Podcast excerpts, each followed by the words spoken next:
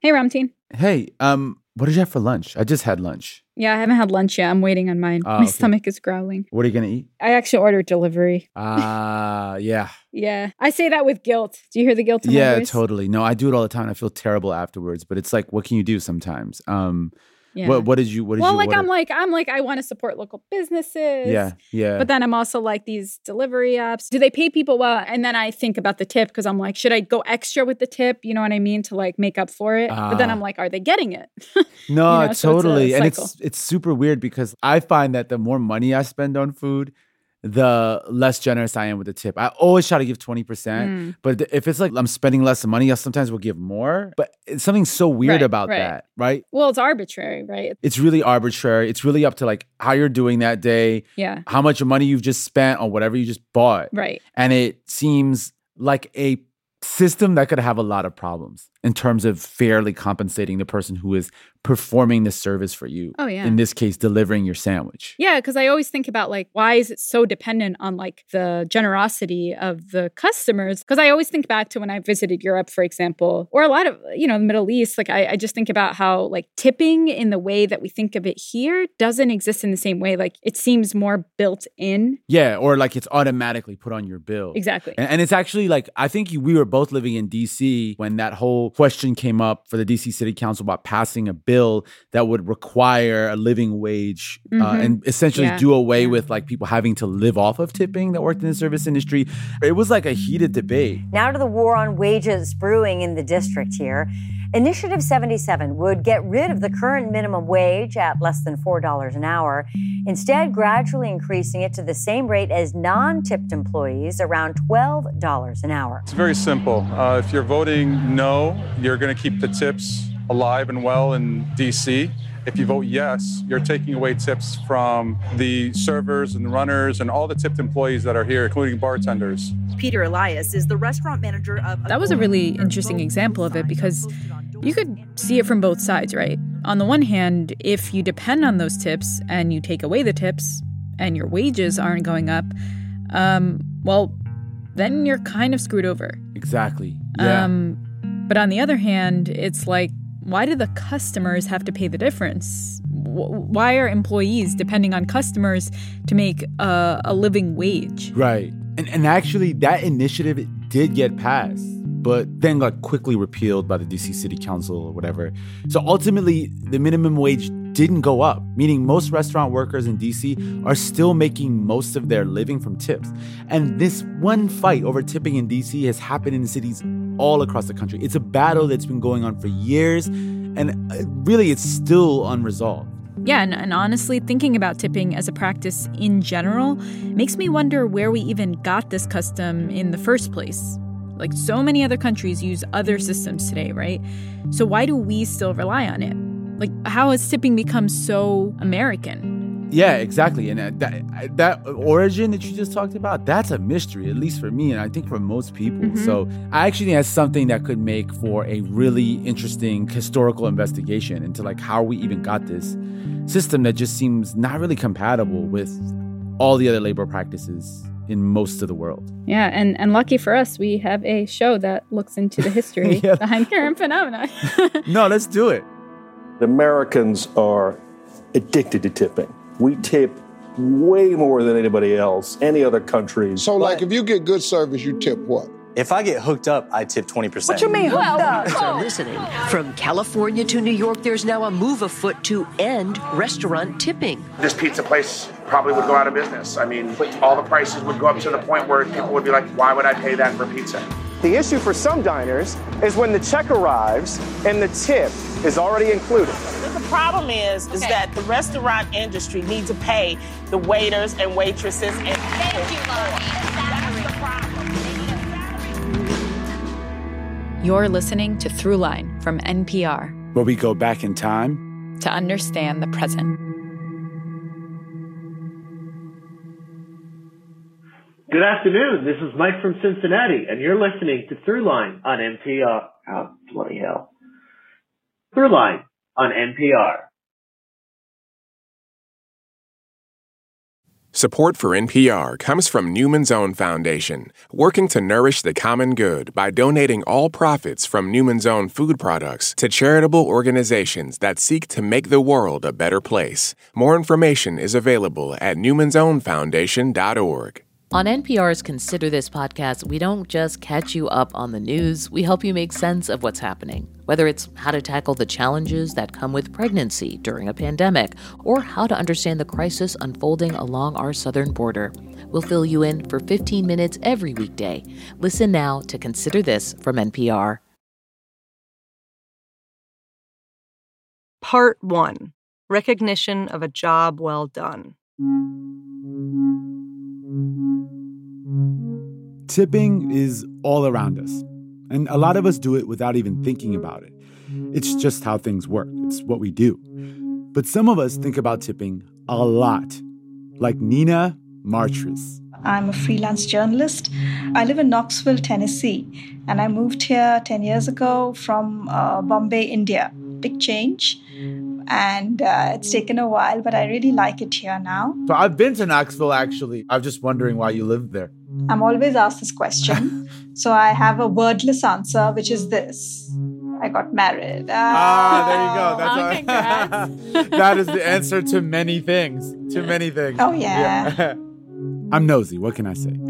Anyway, Nina writes for all types of major publications, from The New Yorker, or The Paris Review, Harper's, The Atlantic, The Guardian, NPR. And back in 2015, Nina's living in Knoxville, Tennessee, doing what journalists do, hunting for stories. So she's digging. And I found out that 2015 was the 100th year anniversary of the anti-tipping law that Tennessee passed. And I didn't even know this. I didn't know a thing about the history of tipping in America. And I looked it up, and it said in 1915, Tennessee passed an anti-tipping law, legislation. And there were 6 other states that did this too. And I said, why did they pass laws to ban tipping? Because tipping is such an American thing, you know, to tip and to tip well. So I began doing my research, and I found out this whole back history to tipping. Tipping began in the Middle Ages in Europe, when people lived under the feudal system. There were masters, there were servants, and there were tips. Servants, or serfs, would perform their duties and then be given some pocket change as a recognition of a job well done.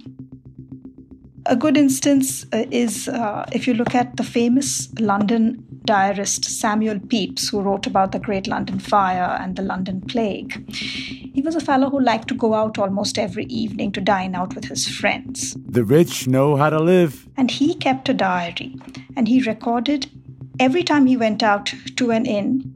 So if he ordered a steak, it was steak 1 shilling, servants 6 pennies. So, first of all, the steak being 1 shilling, just that blew my mind for a second. What is a shilling? What is a shilling? I know.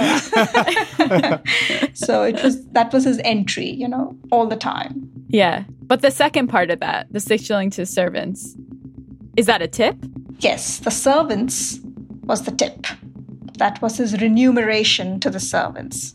So it's like in his budget for going out on an evening, he expected to give, you know, the 6 pennies. Is that the first appearance of it, like, in writing that you could find? It's certainly one of the most important. Got it. And one of the most reliable, because he's, like, considered one of the finest diarists of all time. Mm-hmm. You know, and to have such a steady record, every day he would come back and he would make this entry in his diary. So we have a consistent record of him tipping. Mm. And this was in 1668. Wow. But is it fair to say that, like, this was probably a relatively common practice at that time? Yes. It was a relatively common practice, practiced mostly in private homes and in London in the eateries and in the coffee shops. But most people didn't really eat out at that time. You know, there wasn't this proliferation of restaurants that we have in the post-industrial world. At that time, the main area for tipping was in country homes. So when you had guests stay over for the weekend, they had to tip. So they had to tip the footman, they had to tip the man who took your coat, the man who took your horse, the man who gave you your sword, the man who blacked your boots, the butler, the valet, the scullery maid, you know, and so on up the chain. Mm-hmm. And many guests complained, and they found this really bothersome. And it was a real nuisance to have to keep tipping up the chain. But they were also afraid not to tip, because there was this whole fear that, you know, they wouldn't black your boots properly, or their horse wouldn't be cared for, or they would spill gravy on your trousers, or, you know, some kind of revenge. So tipping was mainly, it started in rich private homes. But it points to the kind of remnants of the feudal lifestyle, even in its nature, right? Because the assumption is those with a lot tip those with not much. Yes. And there's no questioning of, like, why do those people not have as much? It's just kind of the way things are. How does that come to the U.S.? Because we like to think of the U.S. of, like, more egalitarian than... I mean, this is the view many people have of American history, that it's somehow more egalitarian than Europe. And Europe's kind of feudal history, people escaped from that when they came to the U.S. So what was the attitude towards tipping here at that same time, the 1700s, 1800s? Well, you've stepped right on the landmine. Your question sums up. Good. Can you hear the explosion? Your question sums up the heart of the debate. There's two words you used. One was feudal and one was American. And the tip falls in the center of that debate. So, yes, it was a very feudal custom from the Middle Ages. Till the Civil War in America, there was no tipping, largely. In fact, there was no tipping, you can say. It was a European thing. But then Americans began to travel, and it was the Gilded Age, and many Americans traveled to Europe all the time. And then they came back, and they brought this custom back. But who also was used to the custom were immigrants, you know. Immigrants who was coming to America by the boatload from Europe, most of them poor, had been working in Europe and was used to the tipping system. So in every way, it was seen as a European import. And there was huge opposition to it because of its feudal nature. I just want to stop for a second, because I'm struck by the fact, you know, we started at the very beginning, you said, this is kind of seen as a uniquely American thing. And right away, early in this history, you realize, like, this didn't originate in the U.S. In fact, it seems that in the early days of the country, it was seen as a rejection of the place that they had come from for Americans who came here, you know, from other places. Yes. I just think that's really interesting that it's not an American creation, and it was actually kind of not built into the DNA at the beginning.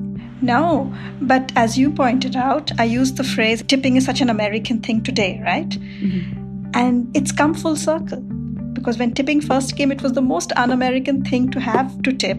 And now it's the most un-American thing to take it away. What is the principal argument against it in the 1800s? Why did some people find it distasteful? They found it distasteful and un-American because it was feudal. And when you give a tip, you establish a class system. And what is that class system? It is the class system of superiors and inferiors. And they used to often quote the Declaration of Independence, you know, we are all created equal. And they say tipping went against that. It went against the founding ideals. By tipping somebody, you rendered him your inferior, your moral inferior, your class inferior, your social inferior, your economic inferior. Mm. So it was a caste-bound system, and it was an old world custom, and it reeked of feudalism, and said America has never had a servile class, and this is an extremely servile practice. Quick note here, something we have to say, even though it's fairly obvious. The people Nina is talking about here around the Declaration of Independence and the people who said America never had a servile class, they were generally white. So they were looking at U.S. history and ideals through rosy-colored glasses, clearly. It was called servile, it was called a bribe, it was called a moral malady, it was called blackmail, it was called flunkyism, you know, like you're creating a class of flunkies, and so on and so forth. People railed against it. But it wasn't until after the Civil War when this custom, originally brought back from Europe, really took off in the States. The spread of the tip and the crusade against it when we come back.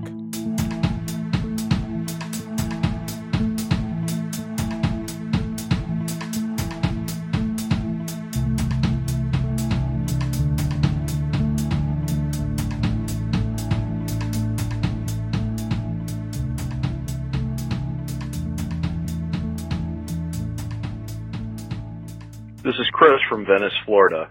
You're listening to Throughline from NPR. Throughline gives history the human cost that is so much more important than just names, places, and dates. It lets us know what the stakes are for learning from history.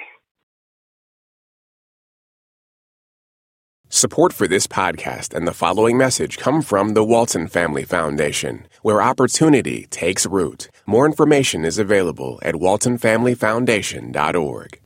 If we take a look at our collective history, we know that hate is nothing new. Don't get me wrong, these attacks are tragic. Hate crime incidents against Asian Americans are increasing exponentially, but it is not unprecedented. It's not. Listen now to the Code Switch podcast from NPR.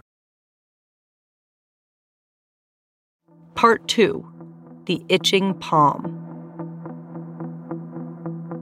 On January 31st, 1865, Congress passed the 13th Amendment, abolishing slavery. The Civil War was over, and roughly 4 million formerly enslaved people were suddenly free. Okay, so let's talk about post-slavery. Suddenly, there were millions of young men, old men, young women, older women, who now were free but had no jobs. They didn't have land. They weren't educated because they'd never got a chance to be educated. And therefore, they had no jobs. Many of them became sharecroppers and cooks and things, but many of them had no jobs at all. And at about this time, restaurant owners who began to open up in Chicago, New York, etc., looking for cheap labor, began to hire them in their restaurants as restaurant workers, as waiters and cooks and things like that. And they didn't pay them because this tipping system had come in, and they had to make their wage through tips. This massive addition of millions of people entering the workforce was coming at a time when businesses were rapidly expanding, businesses that were looking for labor, cheap labor. So restaurants were the main industry that sought out to hire formerly enslaved people, and tipping was a way to get away with paying low wages. But restaurant owners weren't the only ones taking advantage. The most notorious case was the Pullman Car Company. So the Pullman Car Company was started by this very, very brilliant fellow called George Pullman. He was a brilliant engineer and an awful employer. He was an engineer in Chicago, and he saw that trains then were very uncomfortable, cramped and dirty and not comfortable at all. So he designed this nice posh carriage, It was like business class. Even the wheels were wider. They changed the railroad, the gauge, to accommodate his cars. And he called it a palace on wheels. And he designed this in the 1860s. And then Lincoln got assassinated. And George Pullman went rushing up and said, I will offer you my cars for his body to be taken from Washington to Springfield. Wow, so an opportunist. Yeah, he was an absolutely brilliant businessman. I'm giving you this background because then it became like this big thing. Everybody wanted to travel in a Pullman car. So George Pullman sold the idea of luxury on wheels. He called them a palace on wheels. And part of the luxury was, of course, to have a comfortable bed to sleep in. But one of the big perks was to have a porter there to assist you with your baggage, to smile, to make your bed, to, amuse your kids, basically to do whatever, to answer the bell when you rang it. And this growing American middle class who wanted to travel now that the war was over, this was like a big thing for them, to go by train and to have all their needs met because they couldn't afford to have a servant or staff in their house, but they had it on the train. And who did Pullman hire for his porters? Only black men. And not just black men. He was really a cynical fellow. Southern black men. Why? He says because the plantation, these are his words, has more or less trained them to be pleasing to the customer. Wow. Yeah. So they were paid a wage. They were paid $27.50 a month. Nobody could live on that wage. The rest of it was made up in tips. And that became like sort of the place where tipping really began to spread because the Pullman cars went all across the country. So people were paying for a upper class experience, basically. Yes. And he created this fantasy experience for people. Yes. And as a result, needed to be able to exploit the workers in order to kind of facilitate that demand. Yes. And so you would say, why did these African-American men then work for him? You know, because they were on call all the time. If somebody rang the bell, they had to run. They barely slept when they were on the train. So why did they do this? Well, for many reasons. One, it was a great job. They got to travel the country, something they had in their wildest dreams never done before. Two, there were not many jobs available at the time. And it wasn't that punishing hard work that they had been used to, working on plantations. Mm. So often 2-3 generations, like the grandfather, then the son, then the grandson, all worked. It was like a prestigious thing for them to join the Pullman car companies and work as porters. The conductors were always white men. The porters were always black. And so when Pullman happens, it sounds like it launches tipping in more spaces and through more professions. Yes.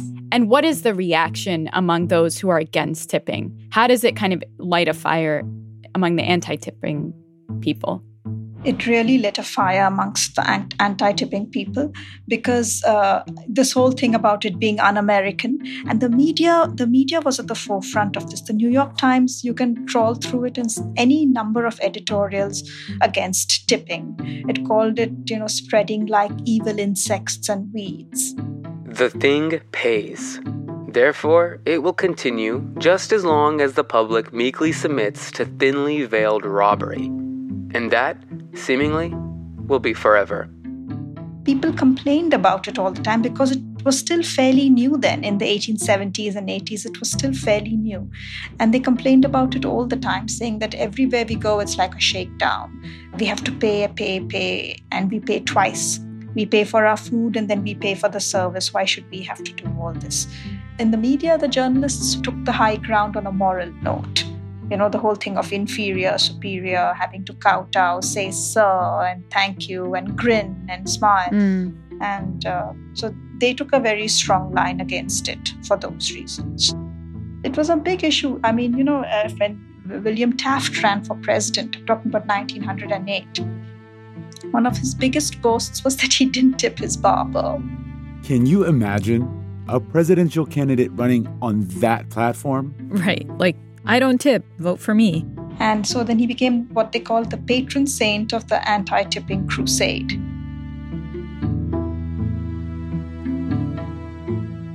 Yeah, I'm trying to imagine, like, you just said that William Taft became kind of the patron saint of anti-tipping, but I'm trying to imagine who's on either side of this debate. Like, was it that the wealthy were on the tipping side and then the labor activists were on the anti-tipping side? Was it that simple? It's very ambiguous, you know. As you said, it wasn't that simple at all. So the wealthy, on the one hand, didn't like to tip. Like Rockefeller was known to be a stingy tipper, so was Carnegie. They were known to be stingy tippers. For instance, they knew even celebrities like Babe Ruth, for instance. They said he was a lousy tipper. And he was really rich. Yeah. Very rich for that time. He was really rich. And on the other hand, the labor force, initially the union launched a whole movement to say that we're against tipping. It demeans us. And we wanted to stop. So there wasn't really one class against and one class for. There were pros and cons on both sides. And how much does that have to do with the kind of treatment of Black men in particular? Like, was there a feeling that this is extending slavery, essentially? Many of the comments in the media about tipping bring out the whole racist values of the time. For instance, I'll read you this. This is a journalist named John Speed, and he's writing in 1902. He recalled that when he came north for the first time, I had never known any but Negro servants. He was a Southerner. And then he says, Negroes take tips, of course. One expects that of them. It is a token of their inferiority. But to give money to a white man was embarrassing to me. I felt defiled by his debasement and servility. I do not now comprehend how any native-born American could consent to take a tip. Tips go with civility, and no man who is a voter in this country by birthright is in the least justified in being in service. What he's saying is if you're a Negro, if you're black, to accept a tip is okay, because servility is a token of inferiority. But to be a white man and accept a tip is like unpardonable. And you notice he says if you're a voter, which means, you're a proud American, if you're a voter and you tip or you take a tip, how could you? Okay, fact check on that journalist, John Speed. Many black men were also voters at this time, but he didn't recognize that. Still, he made his point clear, and many agreed. Anti-tipping societies started popping up in different cities to further the cause, like the one in New York called the Society for Prevention of Useless Giving. And sporadically, attempts were made to crack down on tipping. In Chicago, I think they arrested a bunch of waiters because they said they put some mysterious powder in customers' food, customers who hadn't tipped, and things like that. In 1904, the Anti-Tipping Society of America was created in Georgia. It grew to 100,000 members, who all had to take a pledge that they wouldn't tip a soul for a full year. Anti-tippers really ran the gamut. There were wealthy people who were stingy with their money, the Babe Ruths and Carnegies. There were also those who saw tipping as un-American and merely a relic of the feudal system in Europe. And there were people who saw tipping as racist, an extension of slavery. And then there were white supremacists who felt it was offensive to give a fellow white man a tip because it made him inferior. There were traveling salesmen, a group who felt they bore the brunt of tipping, since they were always on the road, running into hotel bellhops and waiters and train porters and so on, emptying their pockets. And then, of course, there were the labor unions, who were looking out for the workers themselves. One person who absolutely refused to tip was Leon Trotsky. The Marxist revolutionary. You can't get more left of center than that. And when he was in the Bronx, he refused to tip because he said, I refuse to subsidize the exploitation of these workers. It's the restaurant proprietor's job to pay them. It's not my job to pay them. I'm essentially paying their wage, and I refuse to be complicit in this whole corrupt, exploitative system. So, for one reason or another, this is who made up the anti-tipping crusade. And eventually, this movement went beyond societies and op-eds to the legislature. The way to abolish tipping, the crusaders believed, was to ban it the official way, make tipping illegal, state by state. So 1909 was the first law in Washington to ban tipping. Section 439, every employee of a public house or public service corporation who shall solicit or receive any gratuity from any guest shall be guilty of a misdemeanor. Section 440, every person giving any such gratuity mentioned in Section 439 shall be guilty of a misdemeanor. And then it was followed by Mississippi and Arkansas, and then Tennessee, South Carolina, and Iowa. Georgia followed the next year.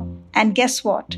I think in the history of legislation, these were the biggest flops because it was impossible to enforce tipping. It's like trying to police the internet or something. It was just impossible. It was everywhere. And while people hated it, they also participated in it because nobody wanted not to tip for many reasons. It's like today, you don't want to go and not tip. And then they said it also became like a vanity thing, like, I can tip really well. Like a status symbol. Like a status marker, like, oh, I tip well. And the waiters and the porters, they knew who the good tippers were. As much as many Americans hated it, they could not stop tipping. And it seems they couldn't be stopped either. So in 1916, one man made one final attempt to save the movement with the ultimate anti-tipping manifesto, The Itching Palm. It's such the most famous polemic against tipping. Everyone quotes it. And it was written in 1916. So you can say at the apex of the anti-tipping movement in America. Written by a writer named William Rufus Scott. Not much is known about him, really, except that he lived in Kentucky. And he was a kind of, I think, a reform-minded gentleman. And he wrote this absolutely scathing diatribe against tipping. The first chapter was called Flunkyism in America. And he says there are 5 million itching palms in America. And it went on from there. The theory of Americanism requires that every citizen shall possess this quality. Tipping is the price of pride. It is what one American is willing to pay to induce another American to acknowledge inferiority. It represents the root of aristocracy budding anew in the hearts of those who publicly renounce the system and all its works. He went on about it being un-American, a moral malady, all kinds of things. A new form of slavery. He called it that. He said, accepting a tip is like being a slave. The relation of a man giving a tip and a man accepting it is as undemocratic as the relation of master and slave. This is elementary. To make his point, he quoted the Declaration of Independence and the Bible. Two big books in America. Wow. And for tips, wherever the word gifts occurs in the Bible, that's like a tip, like a free gift. The whole thing of tip being a free thing. So for instance, from Exodus, and thou shalt take no gift, for the gift blindeth the wise and perverteth the words of the righteous. A gift destroyeth the heart. And then from Luke, and he said unto them, take heed and beware of covetousness. So, to be covetous, to be greedy, to want gratuities, to want tips. He uses the Bible to rant against it. Or almost like a bribe. Yeah. But that's the way he was characterizing it. Yes, yes. Absolutely. He said it was a bribe. He made two analogies.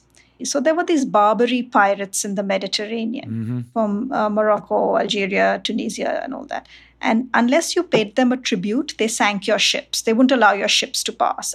So our friend William Scott says that the whole system of tipping is like piracy. It holds you ransom. Unless I pay you a tip, you won't do your job. So he calls them like pirates, essentially. And then on the other hand, he says, tipping reduces them to meek, fawning, flunky inferiors. So they, at one level, they're pirates.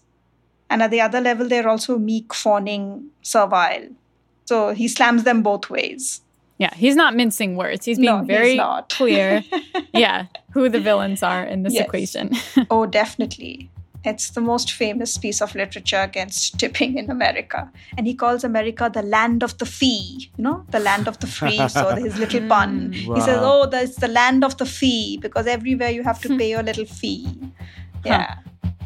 If the Barbary pirates could see the ease with which a princely tribute is exacted from a docile public by the tip-takers, they would yearn to be reincarnated as waiters in America.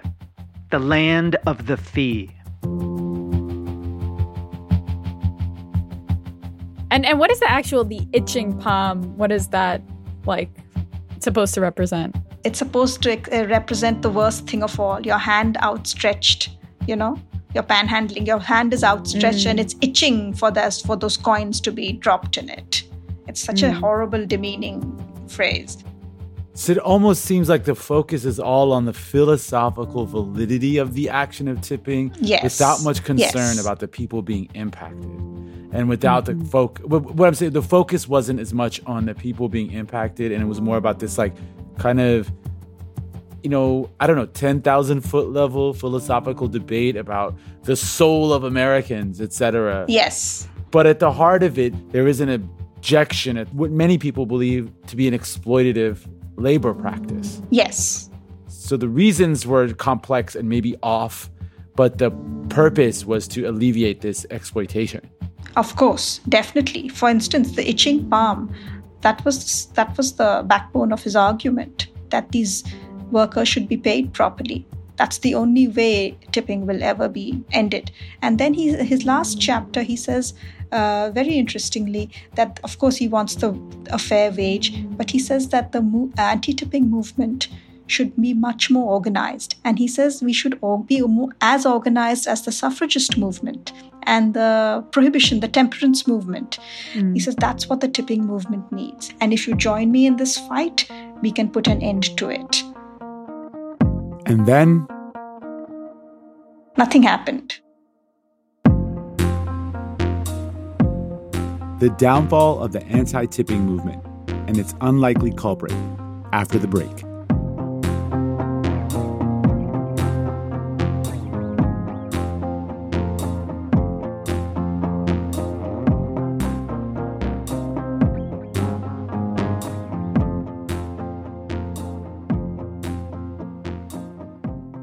My name is Rihanna from Florida, and you're listening to Throughline from NPR.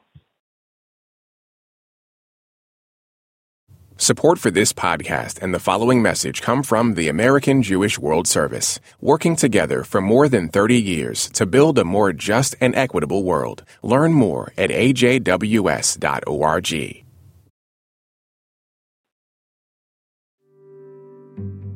Part 3.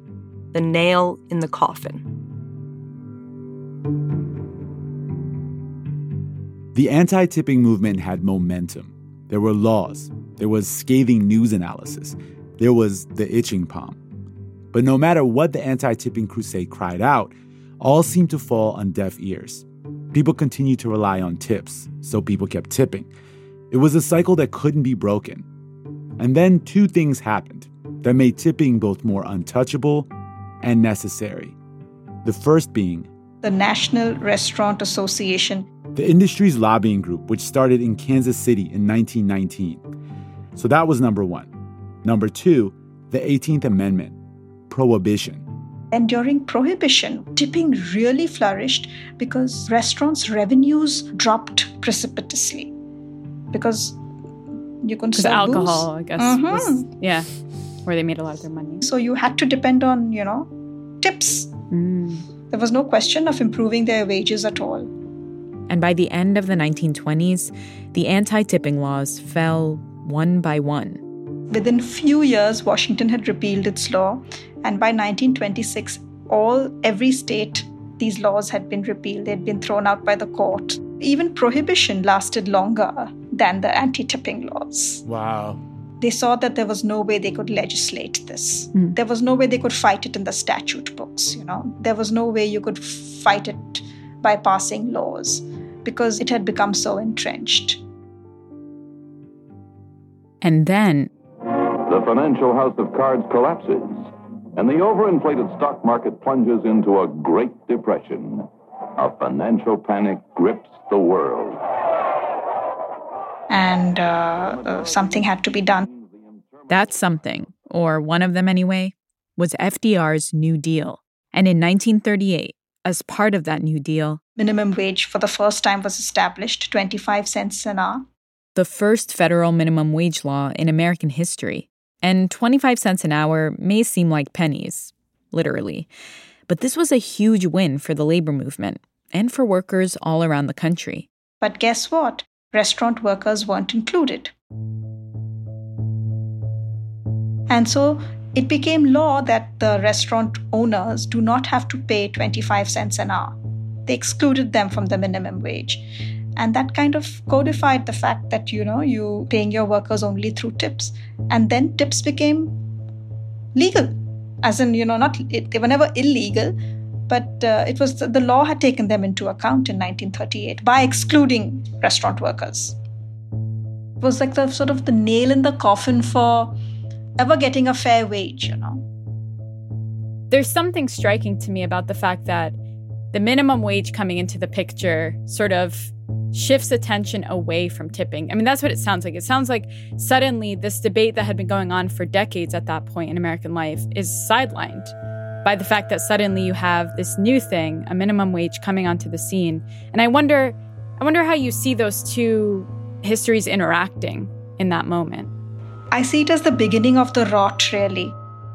If it had been nipped in the bud then, if the restaurant workers had only been included with everyone else.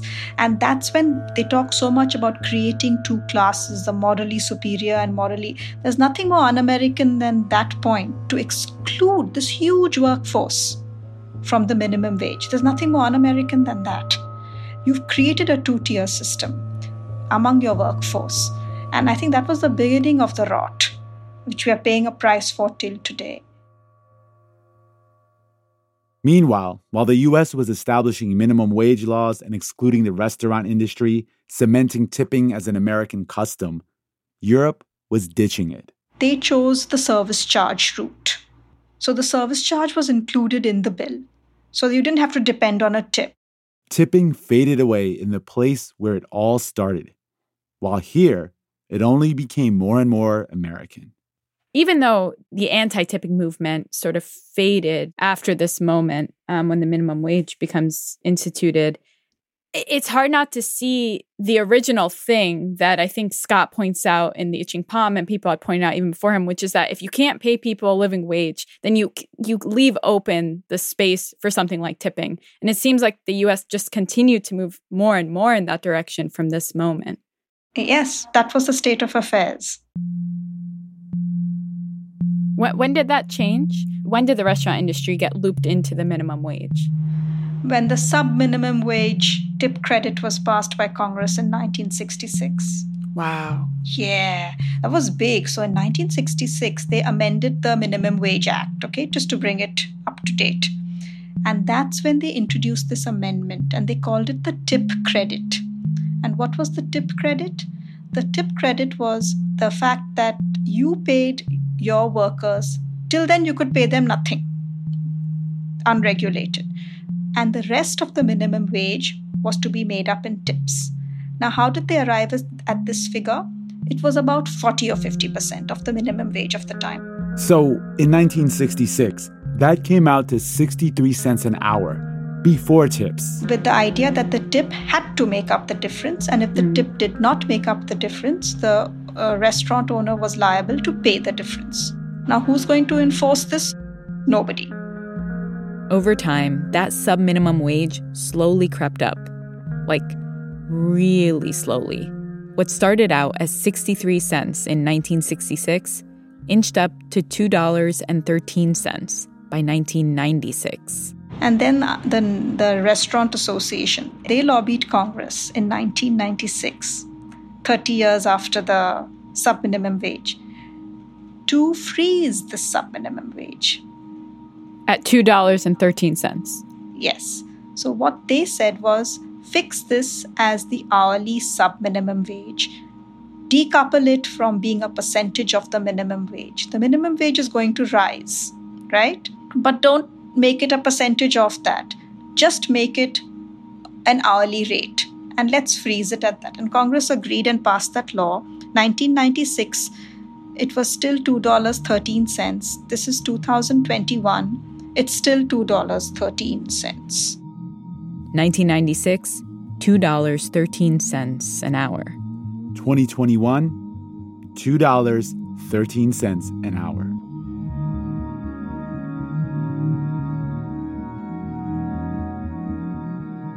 There are some exceptions. Some states do require restaurant workers to get paid at minimum wage or above, a wage that many people nationwide have been arguing is still too low. What do we want?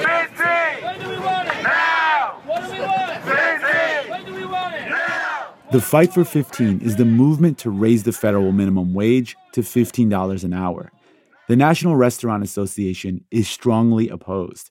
A few weeks ago, the lobbying group wrote a letter to Congress arguing that raising the minimum wage would push employees off payroll, raise menu prices, and ultimately force even more restaurants to close. Not long after that letter... There's breaking news now on CNBC, and this just into our newsroom. The Senate parliamentarian has ruled that the $15 minimum wage hike that's been proposed, that the president had promised, cannot be included in the president's coronavirus relief package.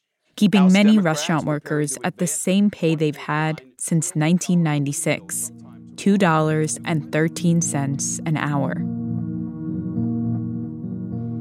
What does this say? I mean, this is the question that I think the big question here is, what does this history and knowing this history tell us about our views as American citizens towards the service industry and towards work and labor in general? What does this say about the philosophical moment we're going through as a country in dealing with that question about our relationship to work and industry? I think it doesn't say very many good things. I think it's a very shameful thing that, you know, that people aren't more bothered by this kind of systemic inequality, frankly. And labor activists say that one reason is that it's so largely populated by women and people of color. And 40% are workers of color, and that's a disproportionately high representation. Under this system, you're also more likely to need to rely on government assistance because you're more likely to live in poverty, which all has serious impacts on mental health. It's also a source of this whole tipping system enables sexual harassment at the workplace because, you know, waitresses, if you crouch down and if you touch them and if you smile and you bow and you grin, then you'll get a better tip. It's almost dishonest to call it gratuity because the impression there is it's a bonus. Yes. It's on top of what you really make. So that's why I would actually say calling back to Itching Palm, is that's essentially the argument he was making at the time too, even though it was framed around anti-tipping. What he's essentially saying is tipping prevents us from making sure that people who work in these industries get a living wage. So it's like, it's almost full circle in that sense, that it was a fight to frame it in that certain way. In a sense, you're the employer of the waiter. The waiter is, you're his boss for that brief moment. You're going to pay his wage. And people are aware of this. And I think they do their duty quite well. Yeah, I mean, at this point, when it comes to tipping, Americans don't necessarily think about, and because, you know, tipping is restaurant workers, but it's also there's every sector, right? Tipping exists. And it's hard not to see it and think, well, there's a power dynamic in every one of those interactions that is being reinforced through the tip, that we've just become so used to the idea that people have to perform a certain way in their job in order to then get enough money to survive. Yes, which was what George Pullman did. He paid his porters $27 a month, $27.50, and they made about $50 or $60 in tips. And that's how they lived.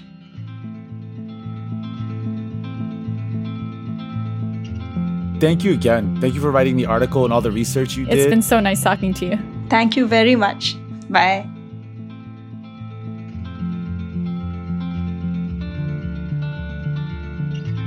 That was Nina Martyris, freelance journalist based in Knoxville, Tennessee. Check out the article she wrote for NPR a few years ago called When Tipping Was Considered Deeply Un-American.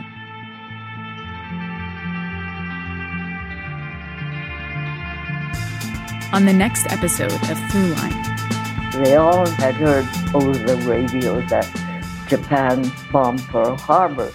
So we said, oh my God, we're all going to be in trouble. Yuri Kochiyama and her family were uprooted from their lives during World War II.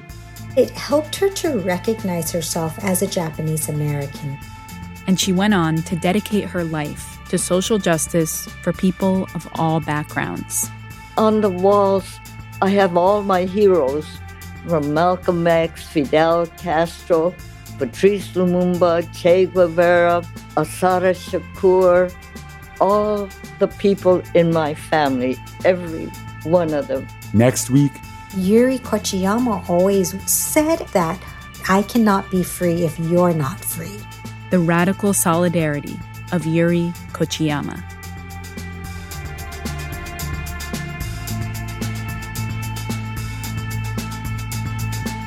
That's it for this week's show. I'm Ramtin Arablouei. I'm Randa Abdel Fattah, and you've been listening to Throughline from NPR. This episode was produced by me, and Jamie York, Lawrence Wu, Lane Kaplan-Levinson, Julie Kane, Victor Ibeas, Parth Shah. Fact-checking for this episode was done by Kevin Vocal. Thank you to Yolanda Sanguini, Beth Donovan, and Anya Grunman. Our music was composed by Ramtin and his band Drop Electric, which includes Naveed Marvi, Sho Fujiwara, Anya Mizani. If you have an idea or like something you heard on the show, email us at throughline@npr.org or hit us up on Twitter at @ThroughlineNPR. Thanks for listening.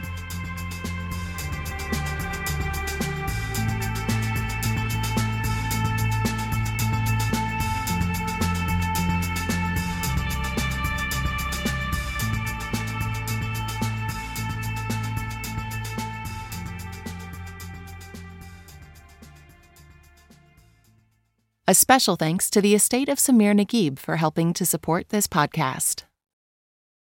Ramtin, I have a confession. I like coffee now. Bro, what are you talking about? You literally said you hate coffee on this show. Yeah, but that all changed when I tried Brewline, Throughline's very own coffee. And you can get your own by visiting nprcoffeeclub.org. Brewline. Even coffee haters love it.